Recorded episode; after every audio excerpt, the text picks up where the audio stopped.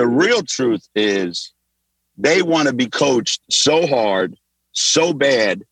They want to be pushed beyond their capabilities every minute of every day. They want to be told every day what they have to do to get better. The fastest way to lose your best players, don't coach them.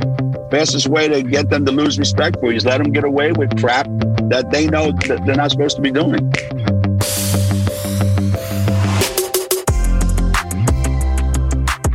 Welcome to Slapping Glass, where we explore basketball's best ideas, strategies, and coaches from around the world. Today, we're excited to welcome 11 time women's national champion head coach of the UConn Huskies, Gino Auriemma. Coach Auriemma is here today to discuss elevating talent, coaching your best players, the balance of teaching reads versus rules and half court offense, and we talk French wine and directional defenses during the always fun start, sub, or sit. If you haven't already, please make sure to subscribe to the podcast and leave us a rating and review. Follow us for daily, detailed breakdowns on Twitter and YouTube. And subscribe to our Sunday morning newsletter, where we consolidate and break down much of the best that we've seen from around the world of basketball.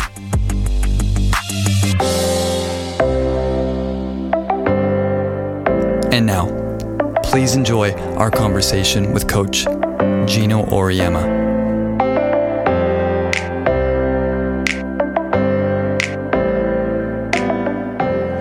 Well, Coach, let's dive in. We want to start with coaching talented people. And your program is one that is able to get some of the top most talented basketball players in the world year in and year out. What is it about a certain player when you bring them into your program that most excites you about getting the chance to coach them?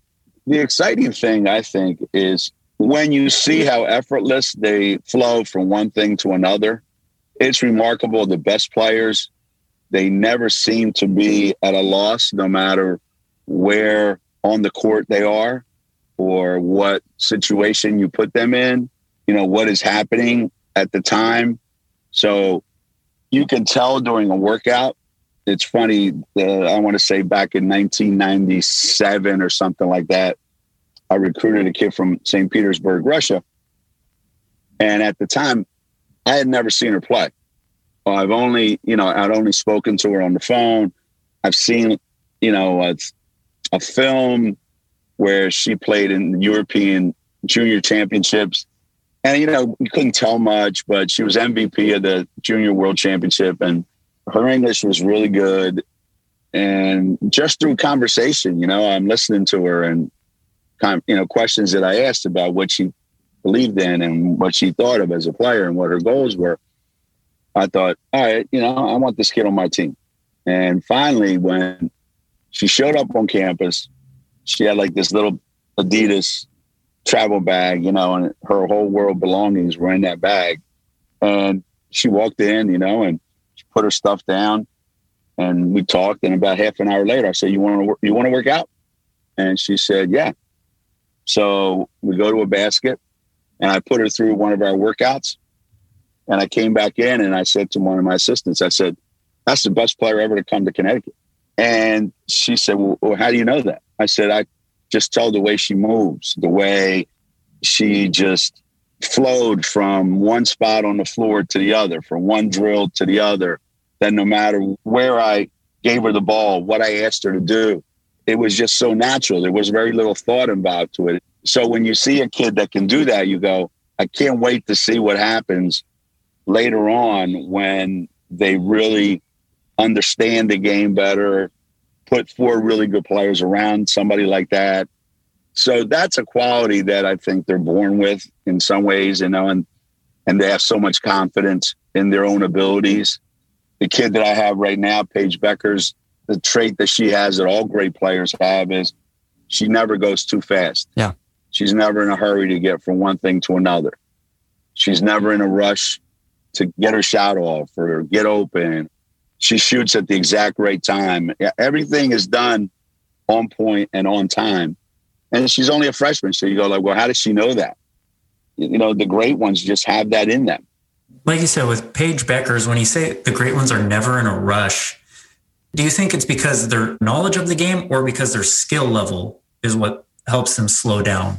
I think both, but they're so confident in what they can do because they know they can. Mm-hmm. So there's never a time for doubt, a time for panic, a time for being unsure. A lot of players that I find that aren't as skilled or aren't as confident, an example, they catch the ball, and the first thing they do is they put their head down, dribble, and then when somebody forces them to stop, they stop, they pick up the ball, and they look around and they go, "Well, well, uh, yeah. I didn't know where the hell I was going. I don't know how I got here." And you can see their mind. I have the ball in my hand. I've used up my dribble, and uh, nobody's open, and I'm in deep shit right now. You know, and and and you see them do that over and over again. And you just know it's because their mind isn't working because they don't know what to do. Mm-hmm. They think they see something that isn't there. They're in a hurry to get from point A to point B. They're not quite sure of their ability to either go by somebody or hit the open man or hit a pull up jump shot or, you know, jump stop, turn around and find the guy for an open three. So what they end up doing is they just outrun the situation. And it's because they're not confident in their own ability. So I think those two things are related, you know, uh, skill level and confidence. Those two things go together. And I equate it to when you first learn to drive a car. When you first learn to drive a car, you get in the car and every 500 feet is like a mile. You're like, uh, uh, uh you know, you're not quite sure. You're not quite yeah. sure. You're not quite sure. You stop, you don't know where you're going, you know. And then what happens is you get in the highway, somebody beeps behind you, you hit the gas, you go flying, and you and now you're in a panic. As opposed to when you know where you're going and you've been driving, just put your hand on the steering wheel, lay your wrist on there, and you're having a conversation and you go and you go at the speed you want to go at. And that's what the great players do. They're always in that mode.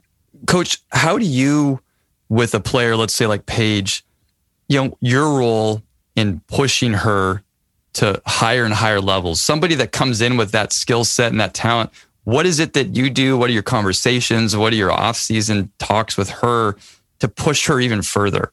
Yeah, you know, I don't know what other coaches think, but um, I hate my best players. Like I don't, I don't like I think they, I think they suck. You know, um, like they they do come in with this unbelievable talent, their knowledge of the game, the incredible skill level. But here's what else they bring with them. It's veiled. You know, you don't see it when you're recruiting them. They're not blatant with it, but there's this arrogance that they have and this belief. I asked Paige Bueckers recently, I said, let me ask you a question. When you step on the floor every game, do you think you're the smartest player on the floor? She said, Yes, I do. I said, Okay, well, that's good. I said, uh, Even smarter than the coaches? And she, she went, um, um, uh, Yeah. You know, and you're like, that's the part you got to deal with. They think they're so smart, they think they're so good that they don't really need coaching. That's the underlying. The real truth is they want to be coached so hard so bad they want to be pushed beyond their capabilities every minute of every day. They want to be told every day what they have to do to get better. And, you know, and they'll act like they'll be indignant that you actually said to them, you can't do this. And then when they make a mistake, they swear to you that they didn't do it or why they did it. they have an excuse for it when you have it right on film of exactly what they did. So I love the fact that you have to coach them hard. You have to hold them accountable. You have to show them that they're not as good as they think they are, even though they're the best player in the country, maybe, and that they have a lot to learn. And that's the part I love about it the best, you know, that they think, you know, all they want you to do is just put them out on the floor and let them go. but they want to be coached so hard. And I think a lot of coaches make the mistake of being easy on their best players. Like, uh, you know, I don't want to bust their chops. You know, they might transfer. You know, I don't want to lose my best player. You know, the fastest way to lose your best player is don't coach them. The fastest way to get them to lose respect for you is let them get away with with crap that they know that they're not supposed to be doing. Yeah. So the better the player, the harder they have it at Connecticut. The more I hate them. Okay. You know, and, and they and they fight with me. I fight with them, and then you know, when we get back from the Final Four, you know, we laugh and we have a great time, and then we start the process all over again the following year. Coach, in your conversations or your talks with your best players, how much of an input do you want from them as you go into a season as far as maybe what you want to run offensively or some of the things you're going to try to do tactically? It's an interesting question because a long time ago, I had run into Mike D'Antoni at USA Basketball. You know, he was coaching the Knicks. So I went down to see him. You know, we talked about his time coaching Steve Nash, you know, and all that. And I came back to campus and I remember saying to Renee Montgomery, I said, Renee, I want you to take a look at this. So we watched it, you know, a lot of stuff. I said, I think we can do this, huh? I said, what do you think? You think you can do this? She goes, yeah, coach, I got this. I said, you could have some fun with this, you know? She goes, yeah. I said, all right, let's go with it. So we instilled a lot of the principles that Mike was doing in Phoenix that he brought to New York with him, you know, where the guard dominated the ball and it was everything was quick and everything was done, you know, at a pace that I knew Renee wanted to play and I knew she would push our team to play at that pace. And I knew we had really good players that could feed off of Renee. And if she had been overwhelmed and said, no, I don't think I can do that, or then, you know, I would have had to scrap it and go in a different direction. But yeah, I do that. I did it with Moriah Jefferson one year and Tony Parker. You know, I, I used these examples and I said, Moriah, watch this. So I showed like 15 minutes. I said, that's who you need to be this year. she watched that film on a regular basis and tried to emulate him. So I, I always want their input. I always want to know what would you feel comfortable doing. Uh, I did that at the Olympics with, you know, Sue and Diana. It's different when they get older. It's different when they're in their 30s.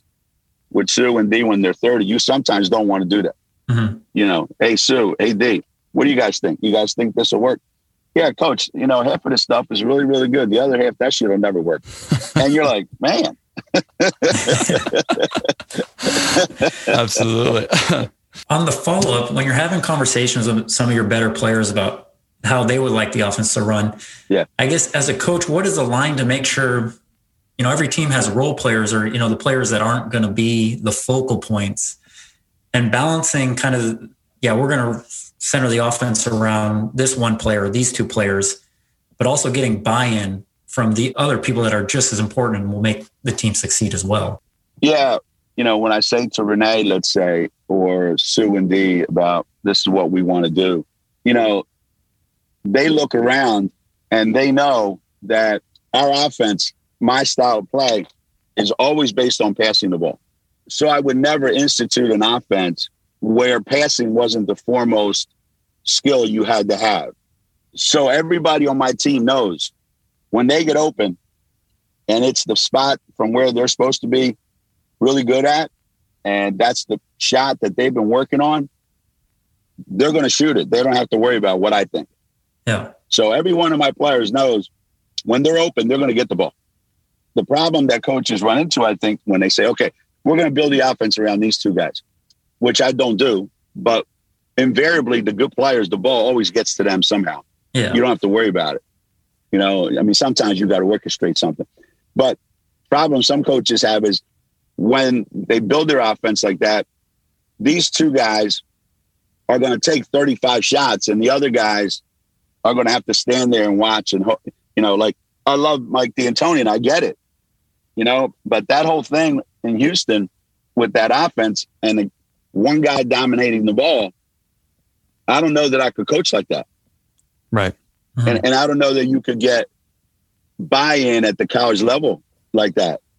You could get a buy in from a guy standing in the corner and hope Harden passes you the ball if you're paying him 10 million. Yeah. I mean, I, I, I, I think you get buy-in. yeah, yeah, yeah. I'll take that job. Yeah, yeah, that's um, yeah, yeah. yeah, but I don't know that, you know, I think role players need to be valued and some role players just aren't scorers and some role players are great rebounders. However, the game has changed so much that if you can't shoot the ball, then you can't play basketball in the way the game is played today. Yeah. That's all there is to it. Yeah. That idea of, you know, hey, we need that guy in there because they're a great defender. Hey, we need that guy in there because they're a great rebounder. Yeah, okay, great. You do that. Meanwhile, I got five guys you're going to have to guard because all five of them can score. Right. Yeah, absolutely. And if you, if you don't have that, you have trouble winning these days. Coach, kind of moving into more of a tactical conversation, and I guess it kind of relates to what we were just talking about, but early season, when you're building your offense, let's say we'll take half court offense. What's the balance, say, in the first month or so of practice when you're instilling kind of your flow or offensive motion? The balance of installing rules within the offense or reads? What are you teaching or working on from day one? Are you putting in rules of, hey, the ball goes here, we're always back cutting? Or are you teaching from the beginning reads within the offense? And what's the balance of the two? I do believe that depends a lot on what kind of team you have that year and what are they capable of absorbing. Yeah. What's their IQ? What's their basketball IQ? I've had some teams where from the very first day of practice to the last day, all we're doing is is read the defense and react because they're really, really smart. So I'll give you, for instance, Breanna Stewart's senior year, maybe. We probably had four actions that we ran almost the entire season. And then from there, we just said, all right, you guys make a play out of these four things. And there's been times when you've had to really orchestrate that we need you to cut here. We need you to move to this spot. You really have to give them a lot of direction. Yeah. And to me, I've made mistakes in this where I've given players too much credit for being too smart and just put them in situations where they have to read and react. And that's not the team we had that year. So they struggle with it. I do think there's a balance there based on what your team looks like. But the quicker you can get to your players making reads rather than following rules, I believe you can become a better team. Because the analogy that I use is all those rules and all that style of play will probably get you to the Sweet 16 if you're talented enough. Yeah. Maybe, maybe, maybe you can get into the final eight game. But by the time you get to that level, whoever you're playing those last three games of the year, last four games of the year, whatever your favorite plays are, you ain't running any of those plays. Because they're gonna blow up, they're gonna blow up that shit every single time down the floor. So your players are gonna need to be able to, you know, make reads and play. So all year long, you got to be able to just keep getting better and better and better at that. That was a big problem we had this year at the Final Four. Baylor kicked our butt. Then we went on a 19 0 run where it was just boom, boom, boom, boom, boom. But then a couple days later against Arizona, and they blew up a lot of our stuff. And our guys are like, well, what do I do now? Well, they're all freshmen. They're a bunch of young guys. You know, I get it. We have a lot of young guys.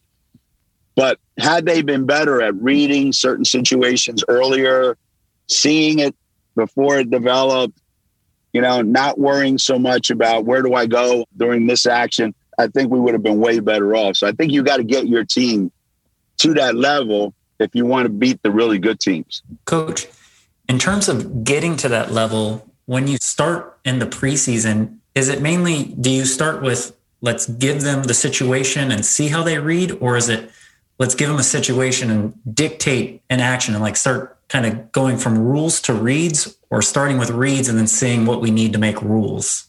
Yeah, I'll start with like a two on zero, three on zero drill. Mm-hmm.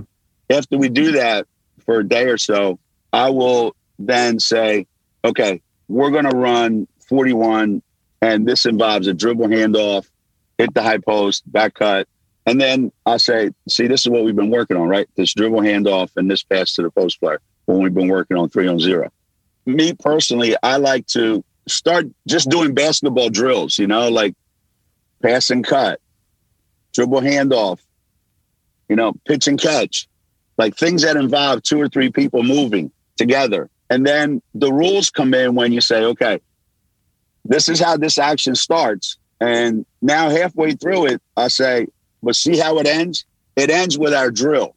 So whatever we're doing, the minute you get stuck and you don't recognize something, the next pass will automatically trigger something that you've seen in all of our drills. So just go with it. You know, so there's no, hey, let's run 41, dribble handoff, come off, hit the high post, cut. All right, now they want uh, uh, what? Okay, head tap. Here comes a high ball screen in the middle of the floor. Yeah. All right, let's just be like every other team in the world. All right. Why don't we just start with that shit and not go, not do all this other stuff? right. Know? Right. Yeah. right. So that to me, that's the bailout that coaches have done. You know, the bailout that coaches have done is, all right, this pass, cut. Ah, screw it. We didn't get the shot we wanted in two passes. All right, high ball screen. Mm-hmm. Everybody space, and let's just try to create. Yeah. If I did that with Paige Bueckers, if I gave Paige Bueckers the ball instead of middle ball screen, we may have won more games. I mean, we lost two games, but we may have done something different. I don't know. But I don't think the other guys on my team would have been as good of players as they were down the stretch or have been as happy. Yeah. And coach, that actually leads to my next question, which was the balance between ball movement and sort of the ball stopping in the hands of certain players that are capable enough of creating, you know, an advantage on their own.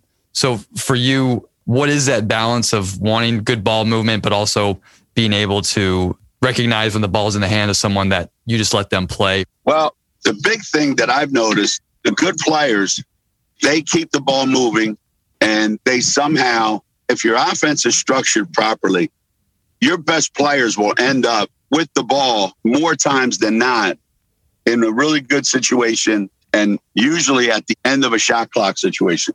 Now, a lot of that has to do with how good is your best player at moving without the ball and how unselfish are the kids on your team that they know who your best player is and are looking for them at crucial situations.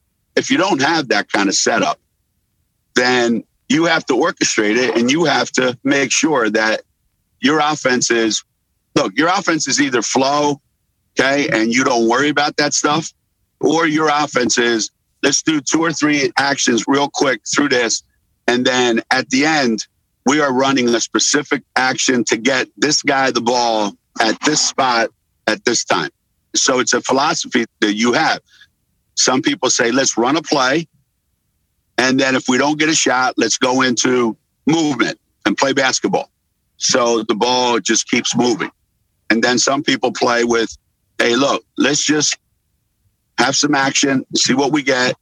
We don't have anything, then we go right into this specific thing where this specific guy has the ball. The problem with guys getting stuck with the ball for me is you haven't told them or you haven't worked enough on each kid gets to hold the ball for one second. Mm-hmm. So yeah. when you catch it, you have one second to decide shoot it, drive it, or pass it. So if you're holding the ball for two, three, now we got a problem.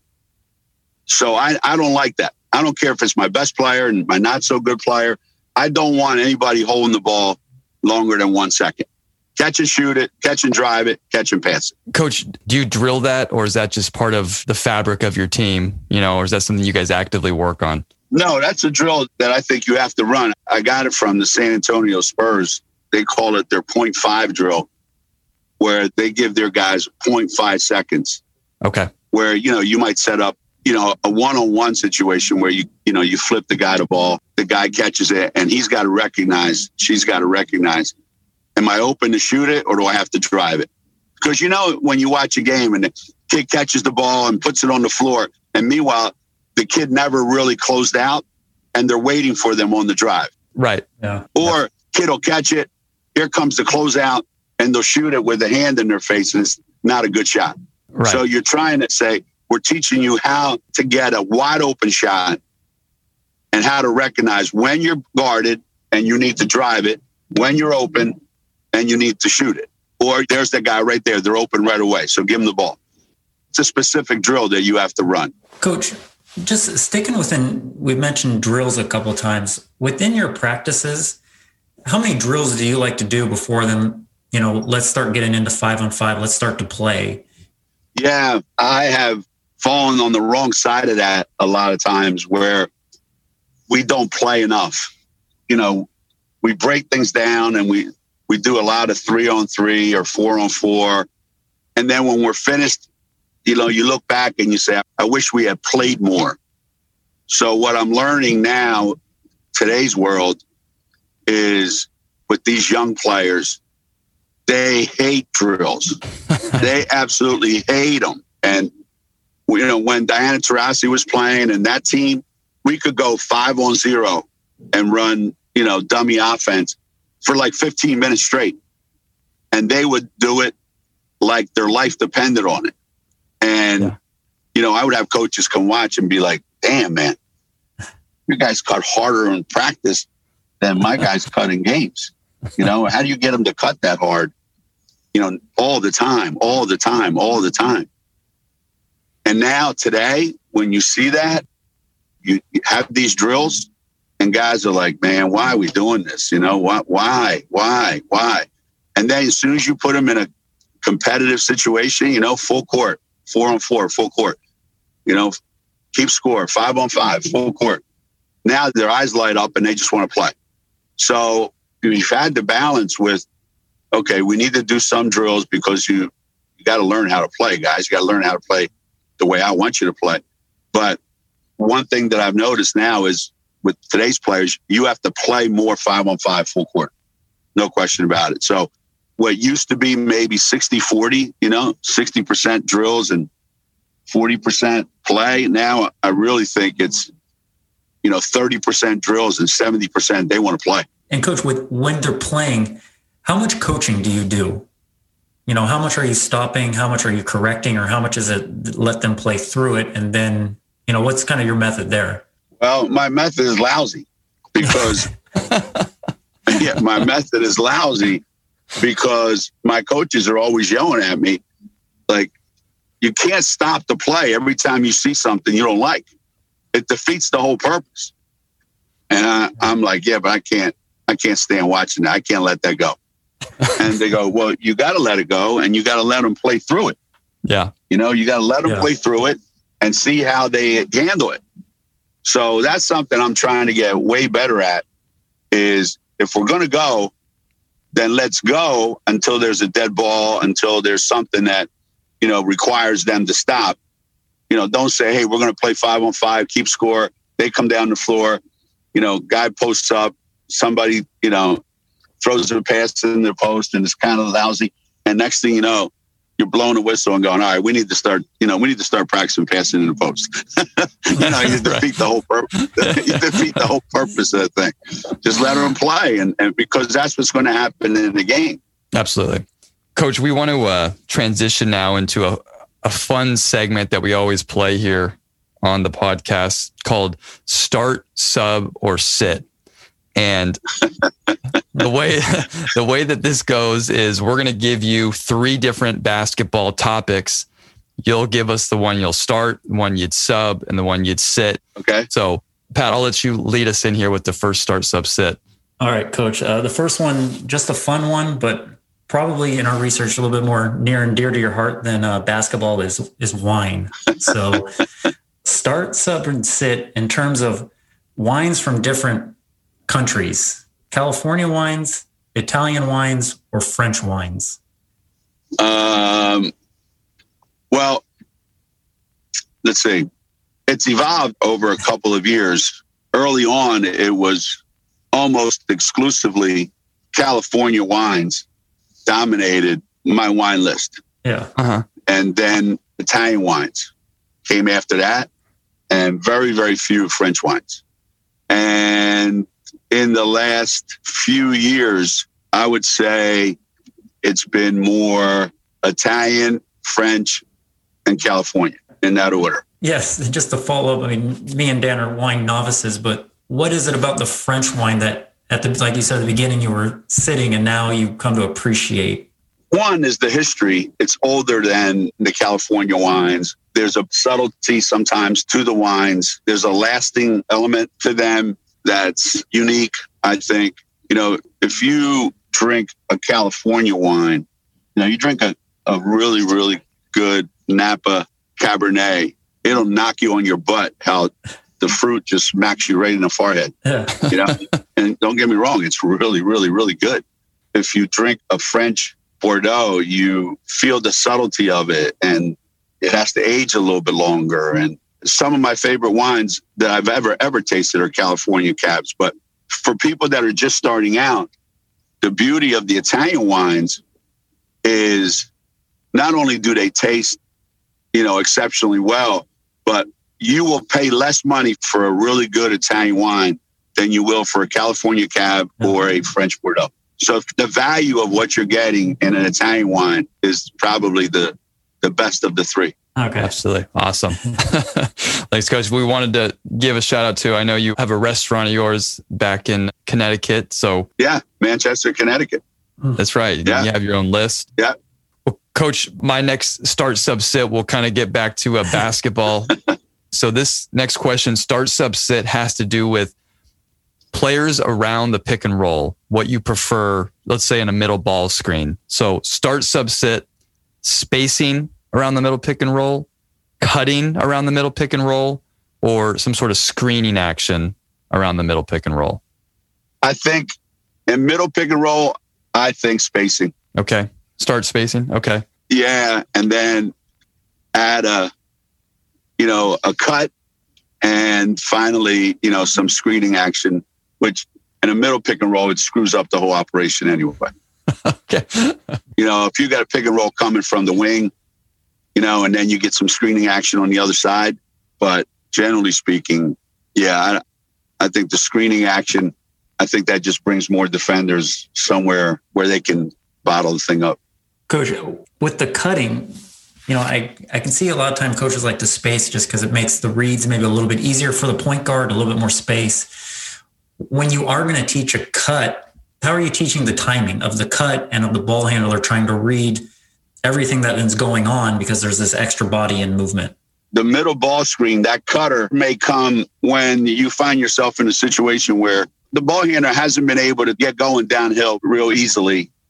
And you know that there's a wide open spot in the middle of the lane right there that you can fill with a cut and get a layup. But I think once the guy gets their shoulders turned, and they're heading downhill, you're you're not cutting anywhere unless that middle ball screen is set so far out that as you start going downhill, some guy from the baseline cuts back door for a layup, mm-hmm. and you mm-hmm. can get him. Otherwise, you need to stay out of the way that guy going downhill because obviously, what you're trying to get is you're trying to get you know a shot by the guy with the ball. Yeah. You know, unless you're coaching European basketball, where that guy's just getting in the lane so that you come over and help, and then you find a three. I think in Europe, anybody takes any shot other than a three, they're going to the firing squad. right, right. Coach, back to our earlier conversation about rules versus reads in some of the in this middle ball screen stuff. How much of it would you prefer to these off ball cuts or screens or spacings? How much of these are rules within your offense, and how much of these are eventually reads that you want your players to make? Um, that's a good one. I noticed that the success that that most teams have is when they have a predetermined scenario where when let's say you've got a ball screen and when the ball gets to a certain spot on the floor there's some action on the other side of the floor where maybe the guy from the corners coming up to set up a back screen flare screen you know on that side of the floor or there's a you see this a lot that European thing where the top guy's back cutting. Yep. And the corner man's coming out of the corner. Mm-hmm. Or there's a screening action there, but it's usually when that guard is dribbling towards you and not turned the corner already and gotten into the lane. Right. I think if you just leave it random up to the guys on the team and go back to what we said earlier about that basketball IQ, If you just leave a random, that they, they screw up the whole operation. they're moving when they're not supposed to be. They're standing when they're supposed to be moving. So they get confused like, when should I? Yeah. Right. You either have a philosophy, hey, when we get to this spot on the floor with the ball, we're getting this back cut or we're getting this flare screen. Otherwise, you know, it can't be. Sometimes we do, sometimes we don't. Okay, coach, my next start subset for you is screening in transition offense. So start sub or sit, a drag screen, setting an away screen, or setting a flare screen in transition. I have found from a defensive standpoint, the hardest thing there is to guard, and that goes back to what we talked about, Mike D'Antoni stuff. Early ball screens in transition to me are the most difficult things to defend. Mm-hmm. So that's where I would go with that. Early ball screens, early drag screens by the first big guy down. That to me would be the ideal situation if you were going to use ball screens. hmm The second one would be an away screen by one of the big guys trailing. You know, we do that a lot where, you know, we'll come down on one side, we'll send the big guy opposite to get the other guard, bring the other guard up top, hit them, and then play two on two with that guard and that big guy. And then the third thing is that flare screen. I've not seen much of that. I'm, I'm not familiar with, with a lot of that. The one thing that I still see, which sometimes, and you see this a lot in the pros, and, and I, I think this is something that every single coach used to do, and, and that is come down and play through the trailer hmm Yeah. in transition. You know, come down on one side. The you know, first big guy runs somewhere. The next big guy is in the middle of the floor. You're throwing it to him and reversing it, or throwing it to him and getting a dribble handoff. Yeah. And you know, some of the players that we've talked to have said, you know, in a lot of ways, have said, okay, why are you throwing it to that big guy in the middle of the floor if that big guy is not a playmaker and it's not a shooter, just so that they can reverse it? You know, Yeah. because what happens when that big guy catches it, they want to reverse it, and now someone takes away that reverse pass. And if that big guy's not a great playmaker, you're starting your offense with a screw up. Coach, with playing through that trail, if we would have thrown that into the start subset, where would that have landed for you? they wouldn't start. They we wouldn't sub them in. We wouldn't sit them. They would they would become managers, or you throw them off the team. okay. Plain and simple. okay. Now, having said that, you know when Breanna Stewart was our trailer, we threw it to her every chance we could. Sure. you know, so you know if I had I see Denver playing a lot. If I had Jokic as my trailer, I'd throw it to him all the time. For sure. Yeah, absolutely. it So depends. and unless that guy's a great playmaker, well, what's the point? Coach, if I can follow up with the away screen, how early do you want them setting the away screen? As far as is it want try to be looking to set that screen past half court or more at that elbow? As far as you're in transition, what are you looking for with that away screen? that away screen, I think it all depends on what your philosophy is with the guy with the ball. Okay. So if the guy with the ball is going to hit the guy on the wing and then cut, then that away screen is going to be set where that wingman coming off that away screen has a chance to come off there and shoot a three. hmm Okay. If that guard with the ball is going to hold it, Yeah. then, you know, maybe for us, if that guard's going to hold it, it's going to be set where that guard coming off is either coming for a pitch and catch where we're going to, you know, do some of that, you know, like the Celtics do a lot. Yeah. Yeah. Yep. Okay. Where we're going to play pitch and catch with the guard that's coming up, or we're going to curl that guy, see if we can get him the ball going into the lane. And then if we don't, we bring the post player back and we play pitch and catch or pinch post action with the big guy coming back. Okay. Yeah. Coach, these uh, the theme of this one is directional defensive schemes. So start sub sit, forcing middle, no middle, or weaking, or always forcing to a weak hand. Yeah. You know what? I hate all three of them. okay. I, I'm, I'm, I- I guess you got to pick one of them, but I hate all three of them. Which ones do you hate the least? well, let, let me tell you. Let me tell you why. I never thought of it this way, but let me tell you why. So, for a hundred years, then you know you were told this: force the guys to the middle. Don't give up baseline. Right? Mhm. Force the guys to the middle, especially if you got a good big man in there that can just protect the rim. Right? Force the guys to the middle. Then, you know, guards got really, really good. You got a lot of three point shooters. So now keep the ball out of the middle so that the guy has less options for kickouts and they can't get in the lane and screw up your defense. Then it became force everything to the baseline. And that seems to be the prevailing thought now. Force everything to the baseline and then rotate. Okay. Yeah. And force everybody to their weak hand. So it doesn't matter. That guy's right handed, make them go left hand, no matter where they are on the floor. So those are all the things you talk about, right? Right. Yes. Okay. Here's what I found. You want to force a guy to go left, let's say they're right handed. That's probably the best option that you have, provided your kids can remember that we're forcing them left every single play, every single spot on the floor that they're at. Mm-hmm. So that means sometimes you're going to give up middle, sometimes you force them baseline. So it's changing all the time, correct? Unless I'm mistaken. Yeah, you're right. Yep. Right. Okay. So it's changing all the time. So I think that one is, you know, if that's that's the way you're going to go, you have to spend a lot of time with your guys, understanding that you know sometimes it's middle. You got to how do we rotate when a guy goes middle? How do we rotate when the guy goes baseline? Right. I'm sure it's easier than that, but that would be my thing. So here's what I heard. You know, the guy that used to be the assistant for the Spurs, Ettore Yep. Messina. Yeah. Messina. Yeah. Okay. Here's what I heard him say. He said, The thing that I learned going in the NBA is if you say to your guard, listen, force this guy baseline or force this guy middle, the guy will be at the rim before you even know what the hell happened. Yeah. Because guys are they're so fast, they're so quick that the minute you give them an angle, they're gone. Right. So Yeah. what I've learned coaching my team is if you've got tremendously quick defenders, it doesn't really matter what the hell you're doing offensively or defense. It's going to work. right. All right. It's going to work. So what I'm coming to believe now is this. You remember when Princeton, when Pete Carril was at Princeton, Mm-hmm. how come nobody could dribble into the lane? How come every, every shot that they gave up was a jump shot with a hand in their face? And that didn't matter if they were playing UCLA or they were playing Penn. It didn't matter. Yeah. So the philosophy was listen, dude, keep your guy in front of you. I don't give a damn what you have to do.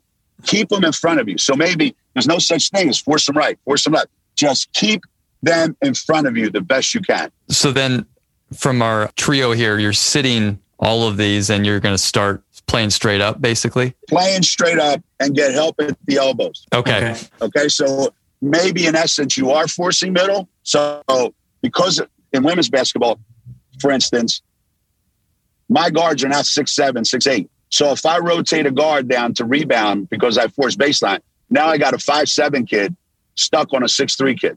Right. So I would say keep them in front, start, sub, force middle, sit, force everybody to their weak hand. Okay. Okay. Okay. Now, listen, listen. Having said that, at the end of a shot clock, whoever's in that ball screen, we're forcing them to their weak hand. And I think that was my follow up is just you're kind of hitting on a theme of simplicity versus, I guess, complexity in a defensive scheme and how much you prefer Yes. to keep things simple and have them light on their feet. Yes. And you know what else I prefer on ball screens anymore? All five guys switching. I don't care what mistakes they make. I don't care. All five guys switching. And number two, trapping every ball screen. And three, against some teams, hard hedging every ball screen. I don't care what. And why is that, coach? because the guards just want to turn the corner and get downhill. So if you come out and you slow them down just a little bit, Yeah. Now, here's the problem with that: your big guys are going to foul out if they're not any good. So you Right. can only do that when your big men are mobile. Well, Sure. my thing then is if your big men are mobile, why not just switch and get it over with? Yeah. What was it? The uh, the Brad Stevens line. Someone asked defensive pick and roll what you would do, and he said if you could switch everything, just switch it and enjoy winning. Yeah. If you had five guys that could switch everything, because think about it. If you're coaching in the NBA, I remember asking uh, a guy who was a general manager at the time of the Portland Trailblazers, uh, Brad Greenberg, Seth's brother. He came to watch one of our guys play at UConn. So I had known him from before, and I was talking to him. I said, "So, hey guys, what do you do at practice? Like, do you guys practice like during the season?" He goes, uh, well, well, yeah, we, we practice. I go, what do you do? He goes, well, say we practice for an hour during the season. I go, well, what do you do? He goes, well, we shoot and then we spend 40 minutes on how we're guarding the pick and roll that night. yeah. that's it. Yeah. that's the only decision you got to make is how we guarding the pick and roll that night. Well, if you know you're switching it all the time, you can shoot more now. Right. that's absolutely true. Coach, I'm just curious when you do switch, what are the maybe the guidelines you're giving on the switch and when the big's on the ball, what are you telling your big? Is it just keep gapping, keep them in front, or what are kind of your guidelines? Yeah, you got one job to do. Don't let this guy get a layup. All right, so just keep him in front of you. You're long enough that you can contest without, you know, getting yourself in trouble. Have this guard have to make a play, keep your hands up, keep your feet moving, keep them out of the lanes the best you can. Don't give up a layup. And now you're guarding the other guys. You know, that guy can't pass it to anybody because you're locking up the three point shooters. Yeah. We thank you for uh, start subset. That was a lot of fun. You're off the hot seat there, so we learned a lot about about wine and directional defenses and all that. So thank you for that. Before we close today, hey, thank you so much for yeah. your time. This has been a lot of fun. Yes. So thanks for chatting uh, with Pat and I. I appreciate it. And I usually don't, you know, get a chance to to do these basketball things. You know, usually it's you know, somebody wants to do a Zoom because they want to do a thing for coaches, and I got to talk for an hour. Uh, yeah, you know, which you know, I, I'd rather answer questions from you know basketball people that are really thought provoking, and to be able to do that was a good hour spent for me. Well, thanks, Coach. Well, we'll we'll get you out of here on this question. You've been in this business and coached for a long time and had a lot of success. Is there anything in the past, say five to 10 years that you've changed your mind about when it comes to coaching and leadership? That something you thought was true or was something you believed in quite a bit in your younger years, and then now maybe you think differently about it? Yeah. And this is just maybe not so much me, but I've had to adjust probably to the times. I used to be able to give more information to a to a team or to a kid and they would get it.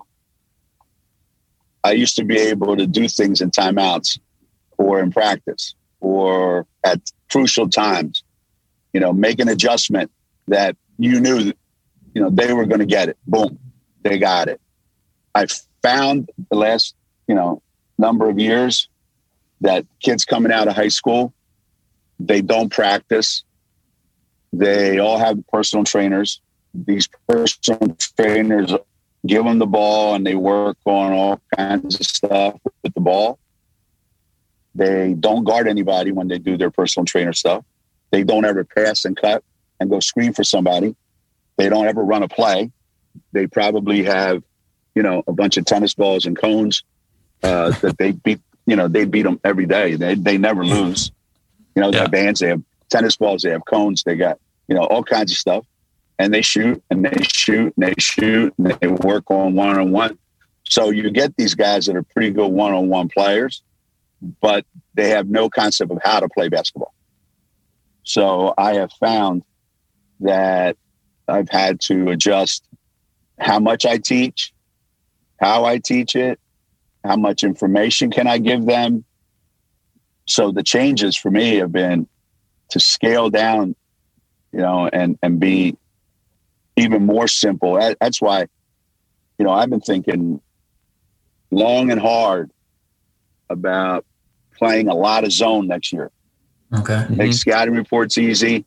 You know, I found myself a couple times this year going, you realize we're going through a scouting report on the team? I've got guys that if we did a scouting report on our offense, they wouldn't get half of it right.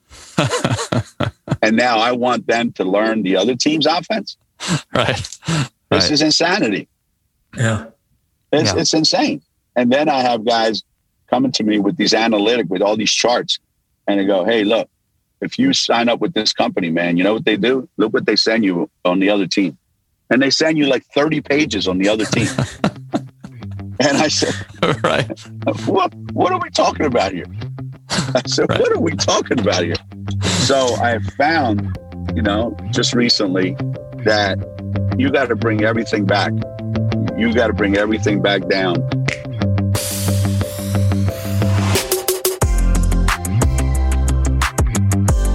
Thank you so much for listening to this episode. Please make sure to subscribe to our Sunday morning newsletter for additional insights on this podcast.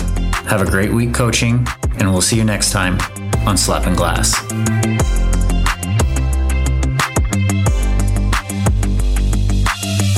Do we have a name yet for this thing? I have like slapping backboard, slapping glass, slapping glass. That's kind of funny. I like that. That's good. Let's roll slapping glass.